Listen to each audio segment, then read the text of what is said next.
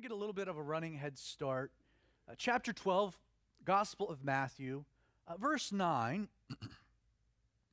We're told that when Jesus departed from there, that he went into their synagogue, and behold, there was a man who had a withered hand. Literally, this word withered, is, it's a dead, parched. There's no life in the hand. We don't know if it was caused by an accident or if it was some type of a handicap caused at birth. Uh, but his hand is not working, it's dead, useless. We're told they asked Jesus, saying, Is it lawful to heal on the Sabbath? And then Matthew actually gives us a little bit of insight, some commentary into the motivation of the question, and, and even more likely, the, the fact this man happened to be there. Matthew tells us that they asked him the question that they might accuse him. Then Jesus said to them, What man is there among you who has a sheep, and if it falls into a pit on the Sabbath, will not lay hold of it and lift it out? Of how much more value then is a man than a sheep? Therefore, it's lawful to do good on the Sabbath.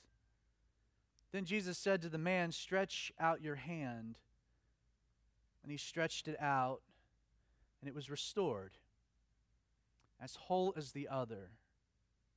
Then the Pharisees went out and plotted against him, how they might destroy him. While most of our commentary of this particular passage was covered last Sunday, I wanted to give you guys just a little bit of a personal insight into how this passage kind of impacted me on just a, a, a gut level. So, last Tuesday, I went and met with uh, a, a neurologist and the neurologist gave me what, what can only be described as terrible news. Uh, he, after doing a few tests, had concluded that I have, uh, that some of my ailment with my arms is a result of what's called an ICU neuropathy. Uh, can also be called critical illness polyneuropathy, but it's a, it's a neuropathy. So it's a disease uh, caused by prolonged immobilization, uh, sedation, um, etc. What was particularly alarming about that diagnosis is that um, recovery would be in the years, uh, not the months, um, which was honestly a gut punch. Uh, so that night I, I came home and uh, relayed what the doctor had told had told me to my wife Jessica, and um, the kids went to bed, and and and just fully transparent, uh, we shed quite a few tears Tuesday night, again a week. For me, it was like I had in my mind I'd be back throwing the ball with the kids uh, by springtime, by baseball season, and it just didn't seem like that was a possibility. Wednesday had a little bit of resolve, kind of bucked up. Stop pitying yourself, Zach. You know, you got to remind mind over matter. You got to remind these limbs what they're supposed to be doing. Thursday, went into the office to start working on the Bible study. I should have read ahead. Because of all of the weeks to open up and to work your way through a passage and to encounter a man with a withered hand, it happened to be that week of all weeks. And again, I'm in my office listening to Pastor Joe Focht teach through this passage, bawling my eyes out. Never, I've never read a miracle and been envious, you know? Like that's kind of it was a whole new experience where you read about a miracle and you're like, I want that to happen. And then I was jealous that he had at least one good arm, you know? I found myself like, this guy with the withered, I got two. The Lord started speaking to me. Started telling Zach, Will you believe my word? Because that's really, we talked about this last Sunday. Unique to this miracle, Jesus didn't touch him, you know, he didn't reach out his hand and, and, and make contact. He just spoke to him. He said, Stretch out your hand. An impossible command. But would the man believe God's word? And so, in the, in the attempt, the, the act of faith, trusting in God's word, you're not going to give me a command if there's not a purpose behind it. The man, with whatever strength he had, pulled out that arm, and in that moment, a miracle happened an incredible miracle. Not just the withered hand regaining its form and shape and Jesus adding muscles and uh, mobility to the. This guy didn't even need occupational therapy afterwards, you know? He didn't even need a physical therapist. I mean, it was as whole as the other in a moment. And the Lord spoke to me and said, Zach, will you trust my word? Will you believe my word? Well, what word? Well, how about for starters, I work all things for the good of those who love me and are called according to my purposes. And it's like, oh, that's not a fun passage to think about in the midst of trial. But will you trust me? Will you believe me that I have a plan? Okay, Lord. And I, I got up here and I taught this passage last Sunday and I, I worked my way through it. Now, I'll fast forward to this week. So I was given a diagnosis, but I needed to have two different tests done to confirm the diagnosis. And so this week, Thursday, after therapy, I went to a facility there in Duluth, and they did uh, an elect, uh, a neural connectivity test, which is terrible. Um, side note, terrible, very painful, not fun.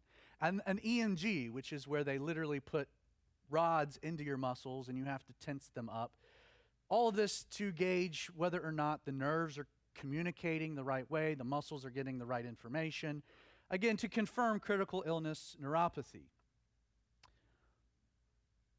When the test was over, the neurologist that conducted the test looked at me.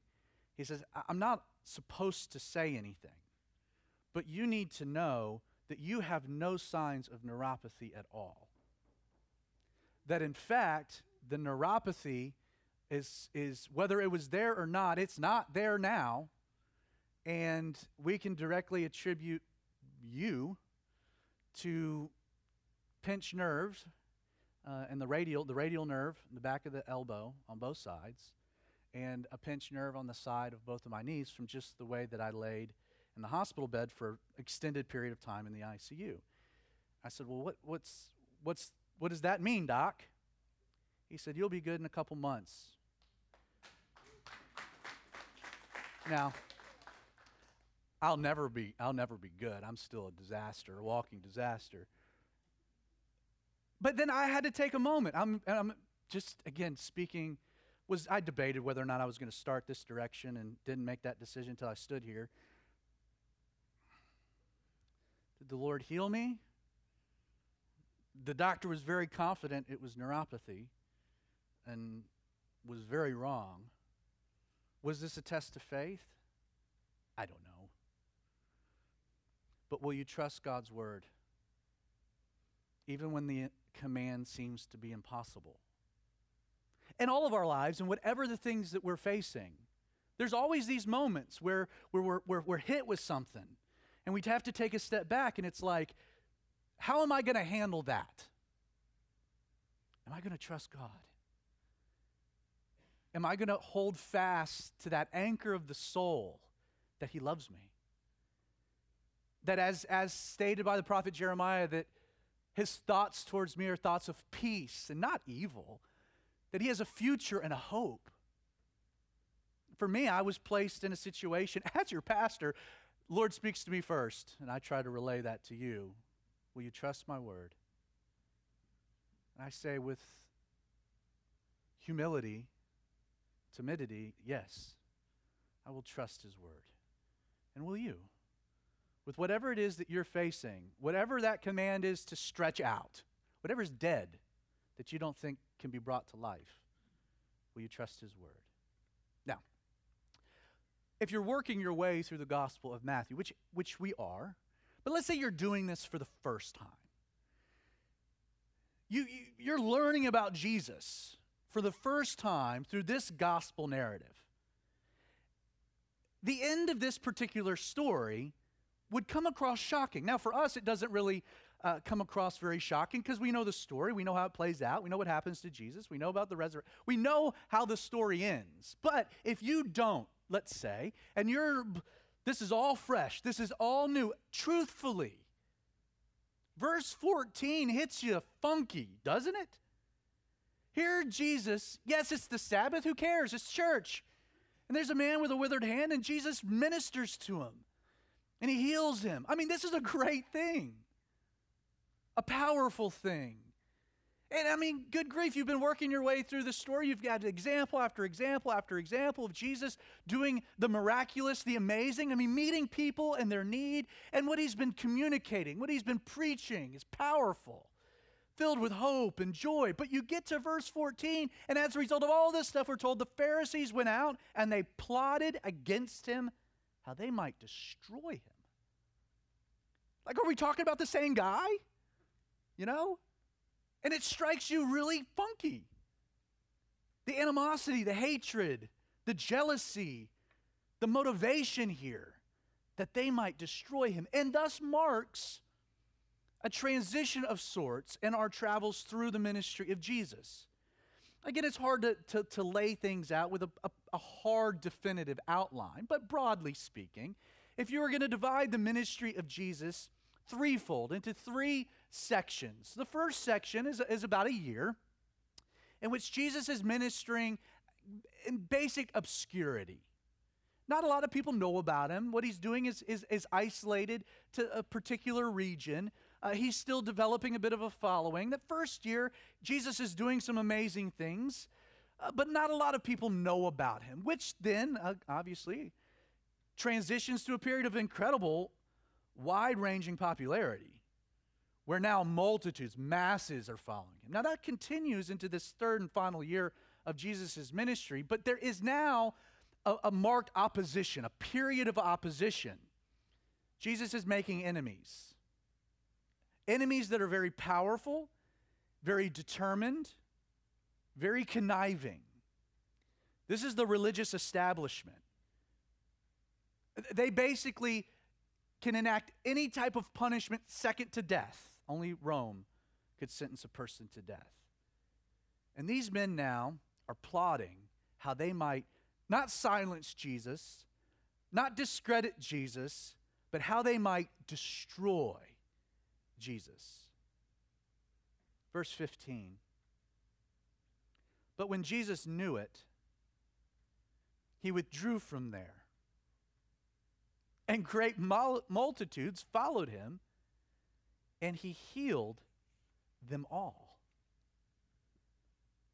Yet he warned them, verse 16, not to make him known, that it might be fulfilled, which was spoken by Isaiah the prophet, saying, and then, and then Matthew will quote Isaiah 42, verses 1 through 4, which we'll get to in a moment. So the narrative, Jesus, he understands what's happening. He's not naive to this opposition. He knows they're powerful, he knows their influence, he knows it's reaching. So he's not picking an unnecessary battle, he withdraw, withdraws from there. He moves on. Now people follow, great multitudes. And, and again, Jesus ministers to all of them. Just Matthew summarizing the, the scope, the impact. And as we've seen before, Jesus, as he's performing these miracles, understanding the opposition, he's telling people to just kind of keep this on the DL. Now, the irony of sorts is that Jesus is giving his followers an instruction and at this juncture, an instruction, by the way, they disobey. You know, we saw that back with the leper. Jesus heals the leper, tells him to present himself to the temple, says, Don't tell anyone. He goes, he presents himself at the temple, and then he tells everyone.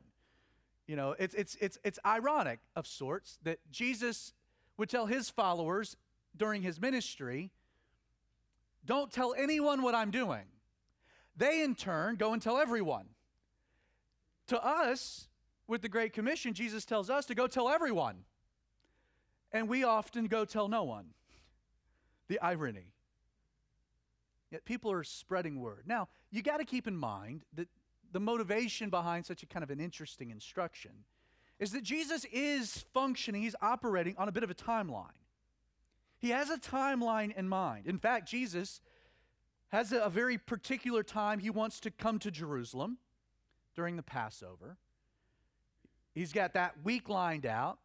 He has a particular day he wants to make his entry, foretold by the prophet Daniel. Jesus is on a timeline. He has it under control. And he's trying to temper down a, a, bit of the popularity, a bit of the word spreading. And, and Matthew gives us insight. Now, Matthew, Levi, uh, grew up as a, as a religious individual in a religious family. Matthew quotes the Old Testament more than any other uh, of the gospel authors. And, and he does a lot of connecting actions and activities of Jesus back to kind of their Old Testament precedent, prophecy. And he does this in this, this case. Hey, if you think it's kind of odd that Jesus, while he was healing everyone, while he was performing great miracles and, and incredible signs, why he would try to keep everything, you know, tempered down. Well, it's to fulfill something that Isaiah said about the Messiah. And let's look at it.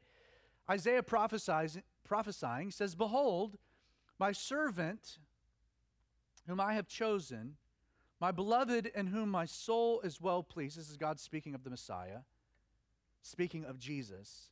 I will put my spirit upon him, which we've seen before during Jesus' baptism, the Holy Spirit descending in power. I will put my spirit upon him, and he will declare justice to the Gentiles. He will not quarrel, nor cry out, nor will anyone hear his voice in the streets. The idea being articulated is that the Messiah, he would come in power, he would have an anointing, he'd be filled with the Spirit, he would be active but he wouldn't be self promoting, is, is, is the notion that Isaiah is getting at here. He wouldn't be out there trying to trying to gin up a following, trying to develop some type of a, of a ripple culturally. The Messiah would come and he would just do his thing in power. There wouldn't be a whole bunch of, of fanfare or fluff or advertisements. It would be a simple ministry. That word would spread, but Jesus would temper it down because he wasn't a self promoter. And then, verse 20, we're told, a bruised reed he will not break, and smoking flax he will not quench, till he sends forth justice to victory. And in his name, Gentiles will trust, or in some other translations, the nations will trust. The, the image here of, of a bruised reed he will not break, or a smoking flask he will not quench again, kind of idioms, descriptions, illustrations that, that this particular culture would have been very familiar with. A lot of measurements were taken by a reed. And If a reed was, was damaged, it could break, uh, it became very brittle. Um, so Jesus is this kind of a, a fancy way of illustrating his gentleness, his meekness. A smoking flask, he won't quench. He, he knows how to work a wick. He's tender, he's careful, he's calculated. He's not a bull in a china shop. I listened to one pastor kind of describe this that Jesus is not the kind of man that kicks a man when he's down. He's kind. But he will send forth justice, and in his name, Gentiles will trust. You know, I can't help but note just how, how contrary the ministry of Jesus is was to the way that church ministry is often carried out today. Churches, pastors, sad to say, are often very much into self promoting or trying to build a great following or their little kingdom. It's interesting, Jesus, if we're modeling ministry, Jesus just did what he was called to do. He didn't want the attention. He didn't need to, to, to get a billboard to let people know what God was up to or spend a lot of the church budget on advertisement. He's real simple, isn't he? And he's gentle. And he's just doing what God called him to do. And he's doing everything he can to like temper down the exposure, not to ramp it up. Jesus stayed out of the spotlight as much as he could. Well, verse 22, Matthew continuing, then one was brought to him who was demon possessed. Now, if you think you've got it bad, check this guy out. He's demon possessed, he's blind, and mute. I mean, that's a terrible trifecta. To be blind, to not be able to, to speak, and then to be possessed. Not quite sure how anyone knew he was possessed you know, because he can't talk and he's blind. But I mean, this guy, to be, to be filled with darkness, to be unable to communicate, and then to be spiritually tortured. I mean, how brutal. What a plight. And then we're told, and again, you, you kind of wish that Matthew had given us a little more detail, but he just says that Jesus healed him. So that the blind and mute man both spoke and saw. You know, there is kind of a movement within Christianity that tries to tether all physical ailments to some type of demonic spiritual influence. The devil's behind this and the devil's behind that. You got to cast the. De- this is an example where there is a spiritual condition, an affliction, that is manifesting into a physical, uh, physical problem. His blindness and him being mute directly attributed to this possession. That being said, you can point out a myriad of other miracles in which a physical malady or deformity can't be attributed to some type of demonic possession. So it's inappropriate to try to take a passage like this out to an extreme and look for the, the devil behind everything. You know, this person's got a, the, uh, the, the demon of such and such. Again, if you've been around Southern culture for any period of time you've run across certain churches that, that have this particular perspective on all kinds of things. You know, it's, it's the devil in the music, devil in the, mu- the movies, it's the devil behind this and behind that. This guy, there was a demon behind his possession, but behind his ailments. Jesus healed him, we can assume, by casting the demon out mentioned it before, we'll note it again, that what makes this miracle so radical in its cultural context is that you did have exorcists within Judaism. So the Pharisees, scribes, there were exorcists that were active and functioning during this day and age. And yet there was an assumption that in your mechanisms by casting the demon out, that the first step in order for you to have dominion over the demon would be to get the individual to say the demon's name, for the demon to speak out, and then you give them some authority. So if you get the name, then you can, in the name of God, cast it out. But people possessed that couldn't talk, well, it was, it was a write off. We don't even deal with those cases because it's impossible to get the name of the demon. And so this is some strong demon, some insurmountable possession. And yet Jesus, almost just kind of haphazardly, he heals him. Now, verse 23 all of the multitudes, they were amazed. Literally, they're dumbfounded, they're shocked, astounded. And they said, Could this be the son of David? Now, understand what's happening here. Jesus, at this point, he's seen as a rabbi, he's seen as a teacher, He's even perceived to be a prophet, maybe even within the line or the, his associations with John the Baptist. But there's a, a big divide within the public perception as to who Jesus really was. Because Jesus had been going around claiming to be more than a prophet, more than just a, a, a, miracle worker. He's, he's made claims of deity, messianic attributions, that he's the Christ. Now, there's a problem within the public perception because the way they viewed the Messiah and the way Jesus was articulating and presenting himself as the Messiah, there was a disconnect, a hard one for some to even overcome. People saw in this day that the Messiah would be a king, a literal king, that would lead the people in revolution against Rome, that would lead them out of their captivity and bondage, that would rule and reign on a literal throne in Jerusalem. That's how they saw the Messiah. And yet, Jesus, claiming to be the Messiah, is doing a lot of things that they just didn't associate, they didn't connect. And yet, now at this point, after two years or so of ministry, people are starting to reevaluate their, their perceptions.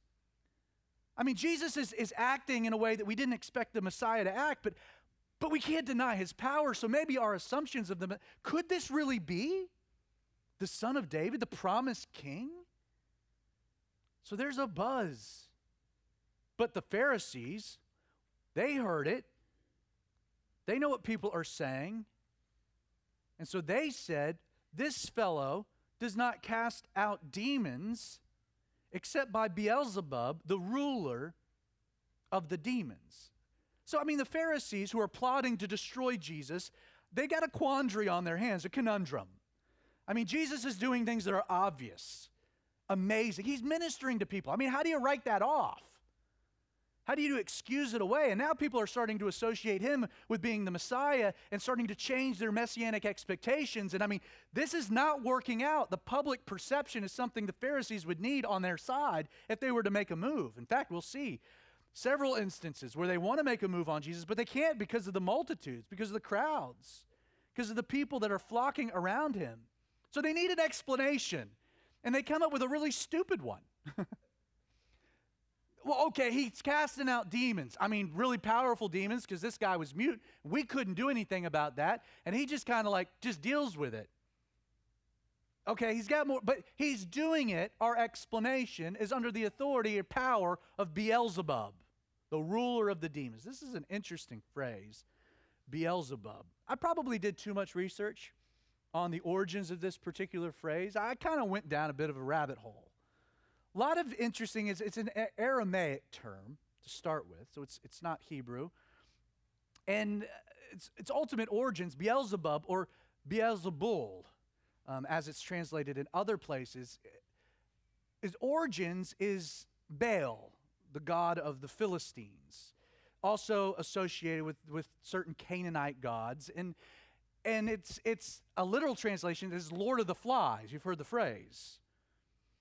And the thought being, and there's two different schools of thought on it. I'll share. This, this is really not applicable to anything, but I find to be interesting. Is some people say that the origins of the Lord of the Flies is that they said Beelzebub, making fun of uh, that the Hebrews would make fun of these Canaanite Philistine gods by saying, uh, "Your God is the Lord of the flies," and in that culture, flies would congregate mostly around excrement, piles of dung you know, that and that's how we view your gods. It's just a it's the Lord of the flies.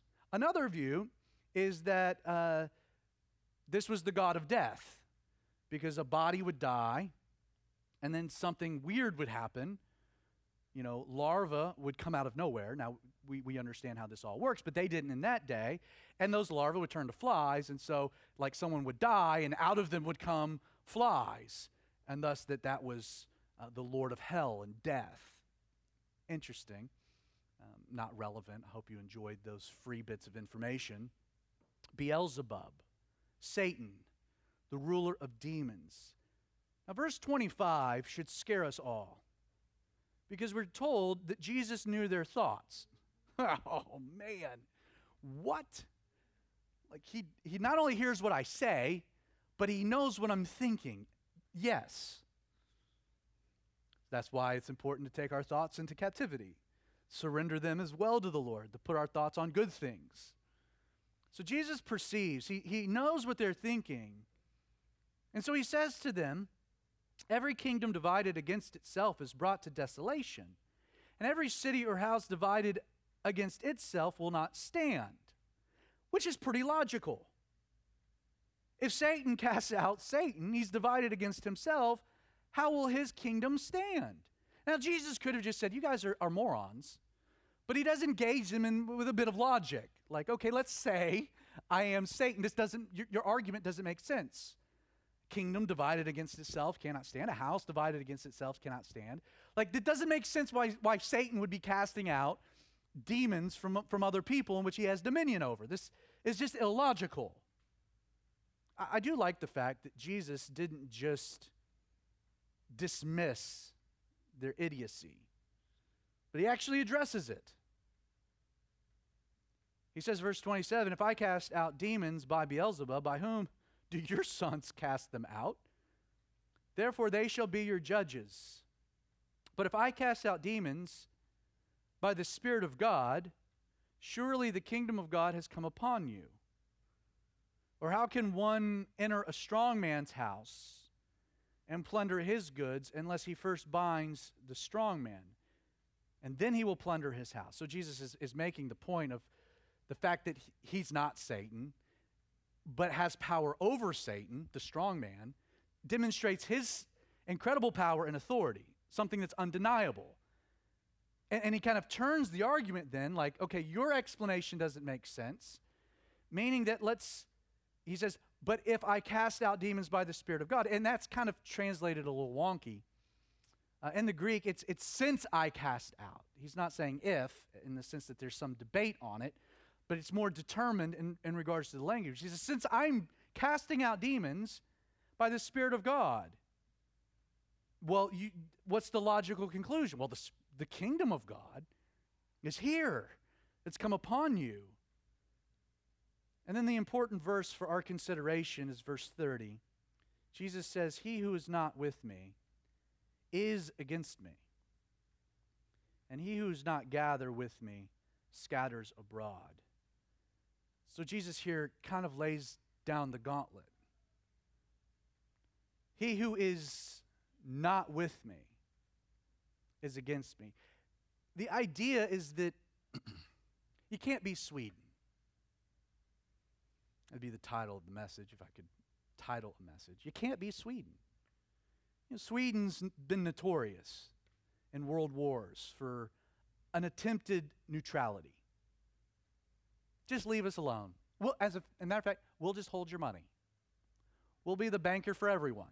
You guys fight it out, we'll hold your money, and whoever wins, well, we're on your side. It's the strategy of Sweden. But you know, some people take the same type of a strategy when it comes to spiritual things. We think not making a decision concerning Christ absolves us from the necessity of making a decision. That somehow we can play the middle, middle ground. And yet Jesus is removing such a notion. He's like, You're either with me or you're against me. You're either my friend or you're my enemy. There's not a middle ground here. There's no room for neutrality. Oh, I think Jesus is a good guy. And, and if the Jesus thing works for you, that's great. I just got my own thing going on, and, and, and, it's, and it's all good. Again, no. Jesus is like, you're either with me or you're not.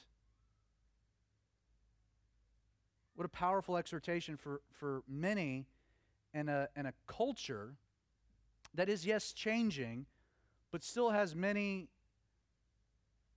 that try to play the middle road. That try to have enough of Jesus in their life to feel good, but not enough to, to feel convicted. And yet, again, hear what Jesus says. He says, He says, this is not me. There's no neutrality. He who is not with me is against me, and he who does not gather with me scatters. Therefore, therefore, so in the context of this, I say to you, so Jesus is making a de- declaration. And note, he personalizes it. He's not saying to the person next to you, he's saying to you, every sin and blasphemy will be forgiven men. Now, you should pause there because that's pretty awesome. Again, I'll read it again.